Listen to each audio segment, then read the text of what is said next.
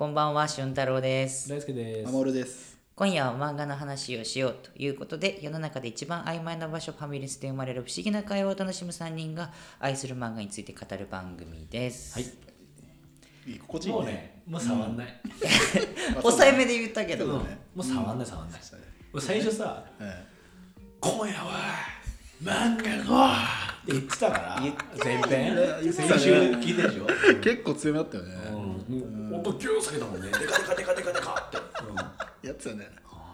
まあ今日はちゃんとね抑えめで。はい、本日はね、働きマンの後編ということで、いややってる。はい話すの上手くなったよねなんかちょっとやりすぎたの俺らも。あーなんかごめんね逆にね。謝りマンしちゃうわあ、うるせえなやまりマンだ。あ、すいませんやまりマンだ。つなげたな。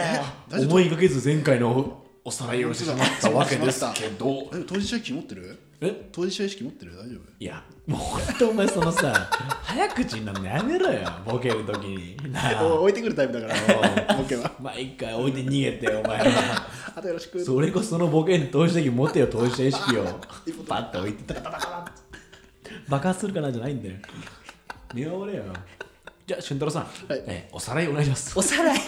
え 前回ねどのそうね。どの作品をピックアップしたのかってとこはい、あのー前回ですね、働きマンの第1回ということいや面白かで、った安野萌子先生。はい、うん。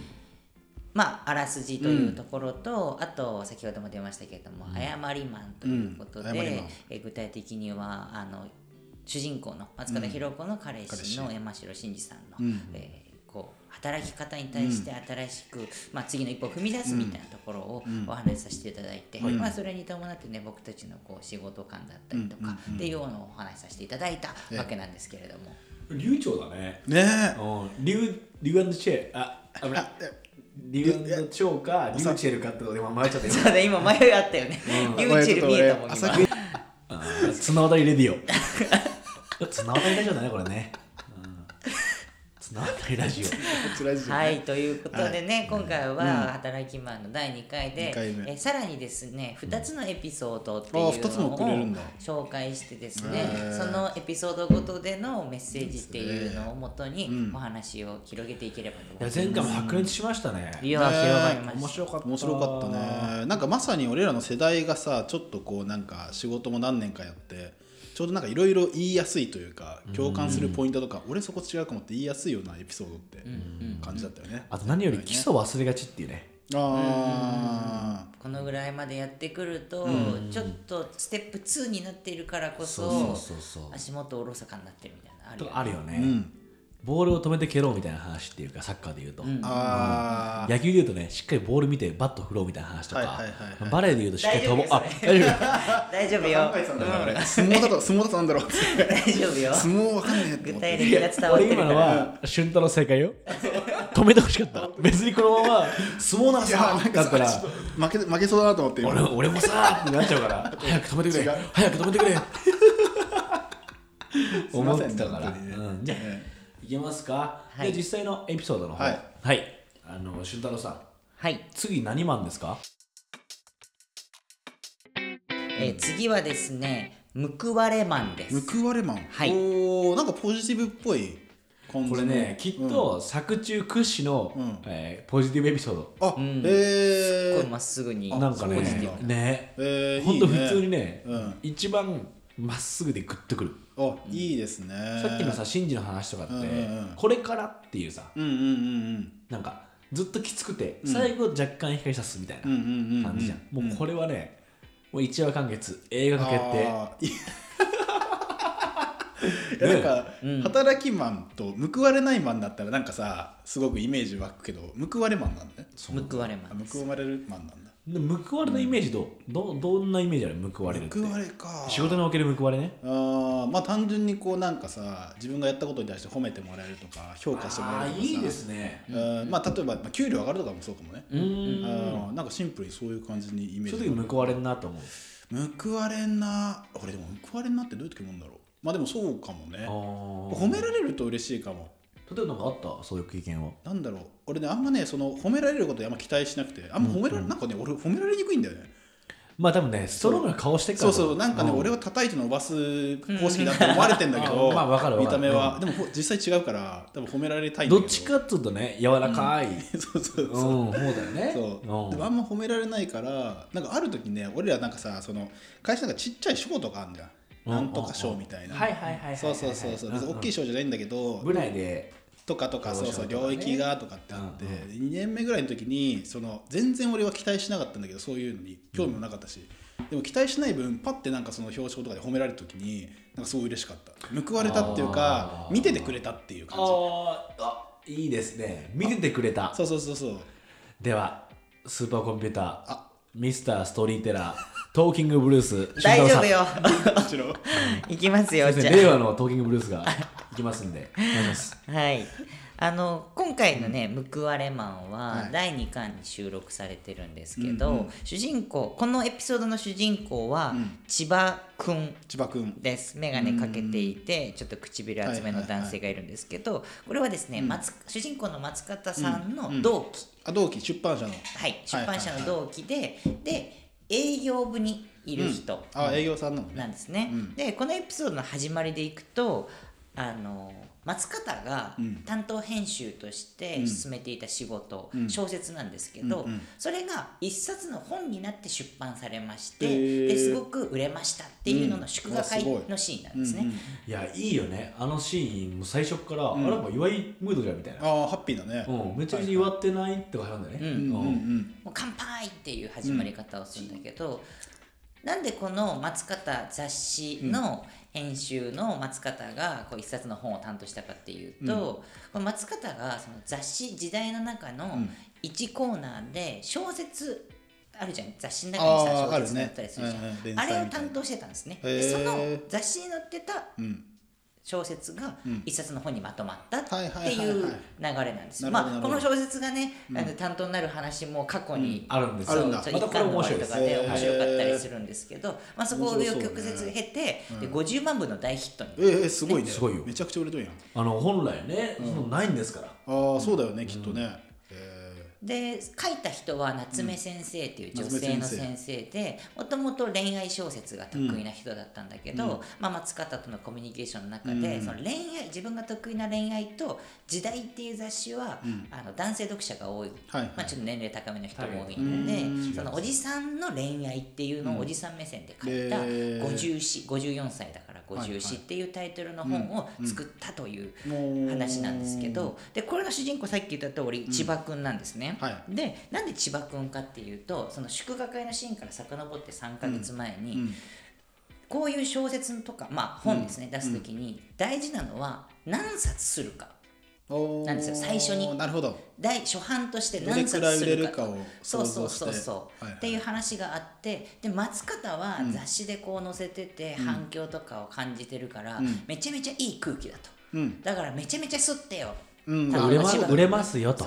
編集者としてはね。そう。そうそうそうしかも編集者としてもプラス、マジでん。ムードちゃうんですっていうのを、うーん。これ実感してんだひいき目じゃなくて、はいはい。マジでなんかついてきてますよっていうのをアピールするんだよね。そうなるほど。そうそう、で担当の営業の千葉君が「ああ分かった分かった」って言うんだけど、まあ、それで2万部すりますよと。2万部結構多いんじゃないそうすねごい。2万部もそうすごいねもともと2万部もすごいんだけど、でも松方からすると、いやこの空気感はもっと吸ってよっていう、売れるんだから絶対売れるからって言うんだけど、千葉君はいやもう空気とかじゃないから。うんだってもしそれでいっぱい吸っちゃって、ん。返品になっちゃったら、まあね。ニッチもサッチもいかねえんだよっていう話したら松方、すっかり営業になっちゃってっていう話をするわけよ。熱ね。もともと違ったんだ。えーもうやっぱ会社人間になっちゃったねってああそういうことね。要ははい。数字の方とかはい。返どうすんのってリスクを取らないよねっていう方のどうんまあでも分かるけどねそのそうだからあの言ってること正しいです正しいよね。めちゃめちゃ正しいこと言ってて、現実的なこと言ってて、こうで千葉君は松方に、編集と違って現実的なんだよとかっていう話をこうするわけですよ。でそしたらもう分かってないのそっちだよとかそういう話を松方がこうヒステリーを起こしたりとかしてっていう話になるんだけどあので松方はこう夏目先生に「なんか2万部でしたすいません。でも絶対売れると思うんで」みたいなことをこう作家のカバーとかしながら千葉君は千葉君で真面目に仕事するわけです。うん。であの店舗回るんだよね。営業だとそううん。置いてもらうために、あー書店とかまあ、ねいろんな書店を回っていくんだけどでそうやって書店の人たちと話をしていたりすると、結構この「五十詩」っていう作品が話題になってるなっていうのを肌で感じ始めるわけ。でもともと夏目先生の本っていうのが、まあ、その五十詩が発売する前に、棚に置いてあるここに差し込まれてるっていう状態だったのがなんか平置きになってるわけ。いいポジションに。そなんでっていう話をその書店の人としたら、あが50詩話題で、それに伴って夏目先生の他の本が売れてたりするんですよえーっていう話とか、その書店のスタッフの人とかも、いや僕も共感しちゃってねなんていう話とか、悪いよ。おじさんの恋愛ストーリーが不倫の話なの、あーなるほどね。もう妻がいてみた。いな、んうんうん。なんでこれこんなことに共感してんですか？みたいな。あトークもありつつ。まあいいよねでもなんかね、そうそうハッピーそうそうな感じで。で、まあ、そういうのも聞きつつも、でも自分のことをこう抑えるわけよ、まあ、そんな声があったって現実的には2万部よとはいう話を千葉君は思うんだけど、なんで千葉君がこんな現実的になったかっていうと、こう過去のエピソードがあってああやっぱあるんまあだ、絡んって聞こえるでしょ。そういう渋い話があんのよ。いっぱいいただきますいっぱいね。絡んなってるけど で入ってるこれはまあ何かっていうと、あの4年前にね、すごい思い入れがあって担当した営業として担当した本があったと、で何の変哲もない実用書だったんだけど、その時千葉君はすごい頑張ったの、すごい頑張った。なんでかっていうとその担当編集が女の子だったんだけど、その担当編集のこと実はちょっと好きだったああそれは頑張れでよ好きだったからこう頑張って宣伝費とかも用意するし、広告も打つし、で売ってやろうこの子のためにっていう気持ちがあって頑張ったわけ、でそしたらランキングとかにも入って実際売れたわけ、おーすごいね。そして自分の中でやってやったぜって千葉君は思ってた。でそしたら売れてるらしいねってその担当編集の女の子に言ったら、そうライターさんと頑張った甲斐があったわ。おって言って本はライターと編集で作ってるっていう意識だったわけその子は、でも千葉君からしたら営業がもう営業もう頑張ったじゃんっていうふうに思ったんだけど、そこでがっかりしちゃったんだよね。勝手に期待して勝手に過ごしてっていうのがちょっとまあちょっと好きだったしねちょっとそう割に合わねえわと思ってあリアルだね。そっからうん。すごい現実的にものを見てやっていくっていうふうに千葉君はなってで実際営業としては優秀だね。現実的にやるっていうことは優秀だなっていうふうなルートを来てで今回松方の作った五十詩の担当になったっていうことなんだけどいやそんなんやってる中ででも松方はやっぱ諦められないわけよ。だっていい本だから。まあそうだよね。そうそう。でまだ製本してない中なんだけど、その千葉君に読んでもらうために全部すって、ここれ読んだよって言おってー。渡してきて、でその思い入れがあるないとかで、こっちはやってねえんだよ。何冊担当してると思ってんだよっていう、お前は思い入れあるかもしれないけど、っていう話をしたら思い入れがあるかないかって読んでないうちから決めないでよっていう話を松方にされて、読んだ上でそれ言うんだったらいいけど、これ本当にいい作品なんだからまあね言われて。読まないとねそれはね。で、自分がそういうの渡されるんだけどでもさそんなんもうちょっと車に構えてはいるわけ、そんなこと言って。だから千葉君は真面目だからちゃんと読むわけ。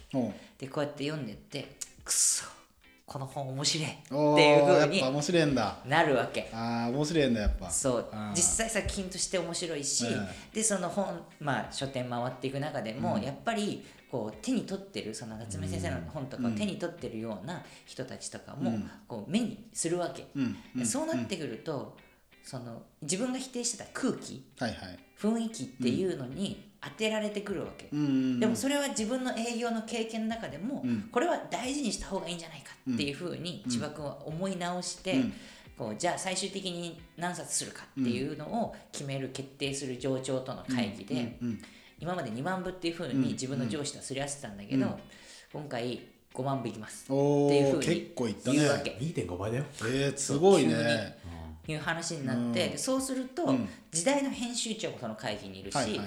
あのさらにそこのポストとかも全部見るような、あの人もいて、で時代の編集長はまあ吸ってもらえるんだったらっていうぐらいの感じだけど、もう一人のポストとかもちゃんと見る人は「いやなんでだよ」っつって。うん2部で十分だろう、2万部で十分だろう。みたいな話をこうするわけ、でも千葉君めっちゃ仕事できるなって思うのは、うん。じゃあなぜ5万部なのか、そこに関してプレゼンさせてください。っつっおおて、上位してんだ。れるよできるでやねってで次シーンバッて変わって、時代の編集長が自分の職場、フロアに帰ってきて、松方にあの54、うん。4万分になったから。っつって、うんうんうん。お2倍だよ。4にしたんだ。そう。なるほどね。2から4にはいはい。なったはっていう話になって、えでそうすると松方が「えなんで?」っていう、ん。あの担当の営業の千葉、3時間プレゼンしやがって。いおおそれでそこの意思決定のところやつが折れて、じゃあ4万部でってなったんだよおってなって。いいよね。かっこいいねいう話になって、で松方はもう喜んで電話じゃなくて、夏目先生のところに直接行って、4万部になりました千葉っていう人間がっていう話をこう伝えて、うわあ嬉しいってなって実際売り出されたら、ここよ。売り切れ続出なの。冒頭のシーン。冒頭のシーン？思い出して。なんだなんだ？50万部。そう50万まで行くね。そっか。パーティーが始まってる。うん。戻んのよそこに。そう。あ始まんだ。もうどんどんどんどん売れてってうんうんうん50万部になってうん。でおめでとうっていうところになって戻るんだ。でなったところに千葉君も祝賀会にいる。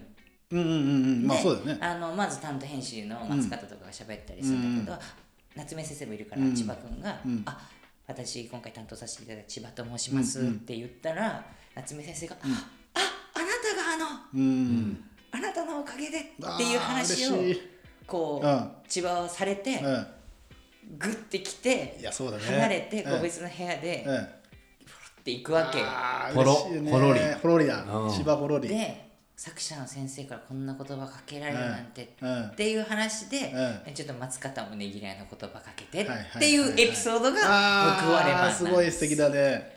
いいこれねね相当いいよね。あーいいね。これはすごい。その報われるって。なるほどねやっぱ営業ってねあの作品を作る人間ではないし、作者の先生とね、いつだって話せるわけでもないというのがある中で直接自分が頑張ったっていう感謝を伝えてもらって、うん。いやそうなんだよね。これやっぱいいなーって思うとこいっぱいあんじゃん。いやーそうだね。確かに確かに。でもやっぱそのさきっとさ、ちゃんと松方が先生にも伝えてたしそのことを。だから先生がちゃんとさ「ありがとうございます」って伝えてたんだろうしと考えると、んいいよね、いやいいそねの今回たたまたまじゃないっていうかさ、うんそういう同期がいてそういう仲間がいて、うん。頑張ってくれても全部知ってたから、うん。そうつながってるはいみたいな、はいはいはいはい。きっとこれ報われないままん。なってたら、ん。この仕事に対して腐っちゃってたろうなみうたいな、確かにねそうそうそうそう。でこれって結構あるあるだよね。そうだね。どんだけ頑張っても伝わんねえってことがあるし、あるね。れ自分除外されてんだみたいな、はいはいはいはいはいあれこれ俺結構やったけどねうんみたいな。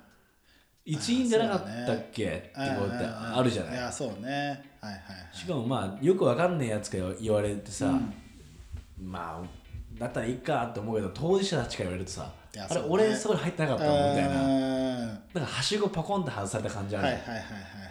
あの感じが今回やっぱこれだよな仕事って思わせるよね、そうだからむここで報われないってなっちゃうと、こっちも頑張読んでるこっちも頑張れなくなっちゃうけど、報われることってあるよな、で実際千葉君はその報われなかった時もあるっていうリアルな話があった中で、でも続けてたらこういうことだってあるっていうのが見えるのがすごいいいなって思ってて、でこの中でその千葉君がじゃあ5万部の提案をする前の自分の仕事の流儀について独白してる部分があるんだけど、その時に一生懸命やって裏切られるのは嫌だ、裏切られて相手を憎むのも嫌だ、うん。思い入れるな頑張るな。フラットに円滑に進めるには結局それが一番いい方法っていうふうに自分に言い聞かせるめなっちゃ。るほどなるほど。でめっちゃ言い聞かせてるんだけど、その中で店舗、書店の人がポップとかを作ったりしてるのを見て、こういう小さな思い入れが人を動かすのかもしれないって思い直して自分にスイッチを入れるっていうシーンになるんだけど、そう思い入れの仕事はダメだと思っていた。でも、ああいう共感一つアクション一つが動かすのかもしれない、いや動かすんだ本当は俺も知ってるんだって言って会議にいいですね。5万部を提案する流れになるの。なるほどなるほど。でもすっごいこういうのってさ誰しもあるじゃん。うんうんうん。頑張って裏切られるの嫌だかうんうんうん。ら抑えとこうとかって防御線セーフティーネット張ってるのって。ポイントだよね。なるほどね。どっちがいい、どっちが難しい。俺は裏切られた方がいいなと思うそう俺はもう完全にセーフティーネット常に張っているタイプなんだよ。はいはいはいはいはい。だから突き抜けられないいやーなんだろう。俺仕事で言うと基本はあのセーフティーネット張ってるけどたまにハート入るみたいな感じなの。あかなどっちもなのかーなんかちょっと今具体的なイメージが湧いてないけど。いいなーって思うのは、な後から後悔ししたくなくて。うんうんうんあー。めっちゃざらつくんだよね気持ちが。後から。うん。うわあの時俺結構自分のこれ痕跡として残したくねえなとかあるじゃん。うんうんうんうん。結構それに引きずられちゃうから。えー。でもまさにさあの先週の回で謝りマンの山城真司の全力を出さなかった後悔するのとこの根底は一緒なんだろうね。考えてること。そうだねそうだね。それがすごいなるから。うん。めっちゃその言ってる意味わかんないね。円滑に進めた方がいいしなんかそっちの方がいいなって思うの、うん。どっちかって傷つかないし、うん。なんかそれでうまくいってればいいんだけどうまくいかなかった時に、うん。自分を超責めちゃいそう。タイプ俺は。はいはいはいって思ってなんかすごい今回報われ報われマン見てうんこれ1回あったらうん。報われないこと3回あっても耐えれんなと思う、ああそういう経験をすることで、なるほどね。そうなったらあいつと仕事したいなっていう人が分かるなとか、ああそういうことか、うん、なんかはいはい。はいリトマス紙に近いっていうかさ、あそうあの俺これ読んですごく自分の教訓にしようと思ったのは、報われてほしいとみんなのことを思ってるし、まあ、自分も自身も報われたいと思ってたりとかするんだけど、その俺はセーフティーネットを張っているから、突き抜けられないなって自覚はあるの。でも、もうそれでいいや俺はって思ってて、うん。逆にみんなが頑張って裏切られたって経験をゼロにしたいと思って、うん。絶対こう頑張った人が報われる組織とか環境を作りたいなと思っているからやっぱこういうのってすごい大事だなって改めて。はいはいはい。だから誰かが見てなくても俺だけは絶対見てるっていう風にあー。したいなってこれを読んで思った。それはあるよね。ね。やっぱねさっき冒頭でさ、報われるどういうことってさ、うん。守に話してたじゃうん。ん守がやっぱ自分でそう思われたいと思ってないけど、ん。見てんだうん。っていう瞬間、っうん。ていうのってすげえ俺クリティカルだなと思うんだようね、ん。俺褒められたいんだよねって言ってなくて、なんかあ見ててくれたんだなみたいな、はいはいはい。いやそうそれはね逆にだから俺はそこに対して結構保険かけるタイプなのよあー要はあの見てくれてるだそうそうそう。まあまあほとんどの人は別に気にしないし、うん。だから見てないだろうなとか別に報われたい願望とかもそんなに多分人より強くないのかもしれないけど逆にそこに保険かけてるからそれを見てるよっていうポーズをしてくれた時に逆に嬉しいのかもね。あそのあいたんだみたいな。嬉しいってなる。普通に。それがなんかすごい些細なるほどね全額ベットしてるからさ 向こうがでその時に「いや当たった!」と思う見ててくれたって、はいはいはいはい。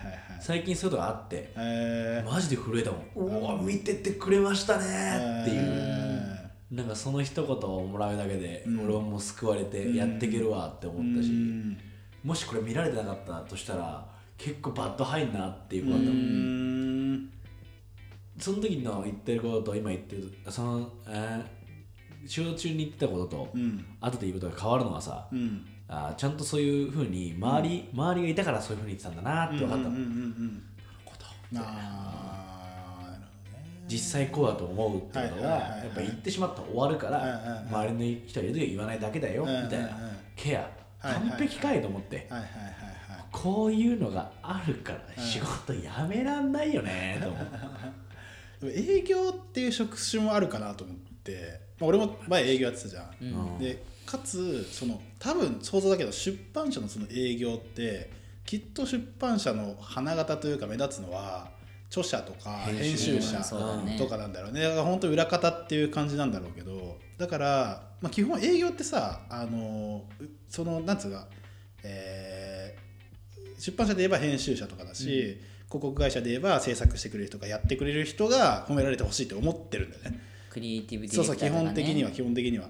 だから別に営業自体は褒められたいとそんなに多分思ってないと思うんだけどだから逆にそこが褒められるっていうのが嬉しいっていう、まあ、さっきの話だけど、うんうんうん。っていうのがこのね。何？あの千葉君もあるのかもしれないねその。いぶし銀河多い目じゃないよって。うんうんうん何よりもそのさ話で言うとさ、うん。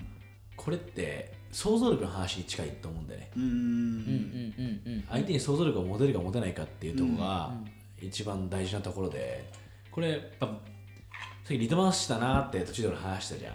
うん。俺その時に人に想像力を持てる人、うん。持てない人がここではっきり分かると思うんだよね。で想像力持てない人とは俺あんまあんまり仕事したくないなと思う自分が苦しいで全部、えーなっちゃったら、うん。もうそりゃさってなんじゃん、うんうん。でもこれをやるのにこういう人間いてこういうふうにやってきててその上でこうなってんだよね。っていう想像力の話だとこれってすげえスムーズに入ってくるじゃん、うん。じゃあえどっちが偉いんだみたいな論になった瞬間に、うん。もう話変わってるっていうか、うん。そういうことじゃないっていう、うん。それを作ってる人はすごいし届ける人たちも、うん。そこに仕事があるんだよねっていう理解をうん。できるかできないかっていうか、うん。うん。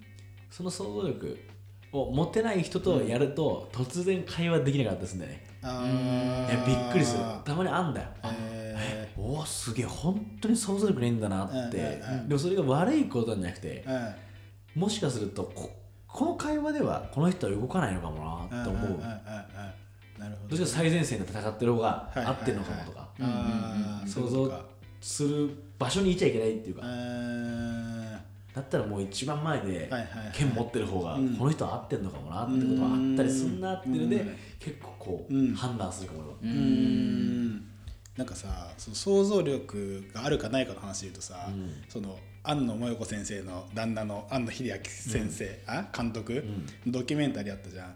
やっぱあれですごいなと思ったのが庵野秀明監督はきっと想像力のある人なんだけど、うん。想像力のないふりしてんだろうなと思って。要はあのむちゃくちゃひっくり返したりするじゃん、できた絵とかをやっぱ全部作り直しってやったりとか、もうこの人がもうワンマンっていうかもうとにかく作品が命だって命より大事な作品だって言ってる人だから、うん。そのために作ってんだけどでも多分いろんな作ってくれるスタッフの人とか広報の人とか含めて想像力が持ってる上でそれを飛び越えて作品にかけてんだろうなみたいな。そうだね。って思ったのはその一番最後のシーンで試写会が終わった後に挨拶のシーンが出てくるんだけど、一番最後に言った一言が「あの最後に一言だけ言わせてください」っつって「本当にありがとうございました」って今までにねでかい声で言って帰ってたの安藤先生が、うんうんうんだ多分その想像力があるから最後に出てきた一言がそれなんだろうなと思って。ああなるほどね。っていうのに俺は結構グッときたっていうこの間ドキュメンタリーなるほど。なるほど。あなたたちのことを無視してやってたわけじゃなくてそうそうそう。それよりも大事なことがあいるから。やもうその人はもう作品が神様だからっていうだからさっきの話で言うとそうそう想像力のある人と仕事したいっていうのは俺ももちろんそうだしだから逆にそれを飛び越えて庵野秀明監督みたいな人は多分これ仕事できないんだけど、なんかそういうタイプの人もあのなんつうかそういう作る側の人にはいるんだろうなって確かにね。なんでなんでこの庵野萌子っていんう先生がさ、うん。あの人と結婚してるかっていうのもすげえ分かりやすいよね、うん。本当はあちなみにこの先生庵野萌子先生もうん。別に、えー超想像力があって、うん。人に寄り添いまくってるじゃないわけよ別に、ーん。どっちかっていうとまさに多分松方弘子に近いっていうかバリバリ仕事してるタイプえだし、まあ、前回のさ番外編でも話してみたいに、うん。まず自分に向き合いなよみたいなタイプなの。ー、うんうんうん。だから相手のこともんばかってみたいなことばっかタイプじゃないうんうんうん。人だからさ、なんかでもなんでこの人はこういう作品書けるんだろうとかっていう合点がめっちゃいくんだよね、なんか常に自分が鏡にしてんだろうなみたういな、ん。だからその松方弘子が中でそこで言うとさなんでうん。5万部じゃないのとかっていう意思っていうのはある意味そういう強さがあるっていうかさっきので言うと想像力はあるんだけど、きっとこれはあるんだけど5万部やんなきゃダメでしょ。っうん。うん。ていうみたいな判断、うん。っていうのは多分そこで言うその、えーあのひ秀明監督みたいなもうマックスで全てをひっくり返しなくて、すごいちっちゃいところで言うときっと調整大変かもしれないけど、うん。5万部にしてね。うん。5万部が絶対いいと思うよ、うん。だって5万部だとこれいい作品なんだもん。めっちゃいいじゃんっていうことが、そこで言うと想像力の放棄かもしれない。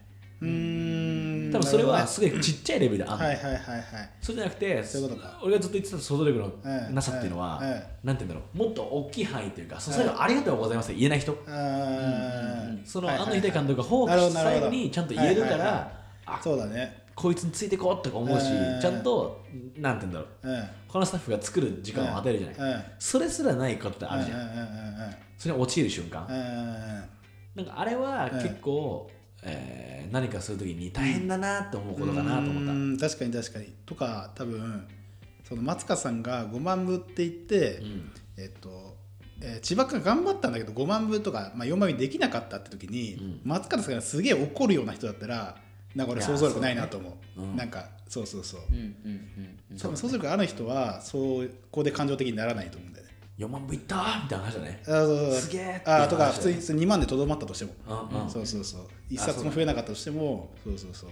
その先の想像力があれば。それがすげえ今回のエピソードでなんかいろんなことはらんでるなと思う、うーん。あの中で。なんでこんなに作地における屈指のポジティブエピソードになったかが分かる、うーん。なんかそこに関わってる大人全員が、はいはいはいはい。まあ、さっき同期って言ったけど、うん。その年齢以上だから変な感じがないっていうか、そうだね。全員悪意があって低くしてたわけでもないしねそもそもね、うんうんうん。そっちの方が合理的でしょっていうのがあって、向かい風もあったよね。単純に、うん。空気がいいよねっていう、うん。これ空気良くなかったらさその50詞うん。が人気なかったら、ん。この流れないわけだからさ。う、ん全員プロだったんだね。うん。すごいいい。確かにね。エピソードいいわーって思う。はいはいはいでプロフェッショナルって流れで言うと、うん。もう一個奥があるんだよ。はいはい今のって言ったら、まあ、働きマンっていうさ、うん。うん。構造の中での、作る側のこととかじゃなくて、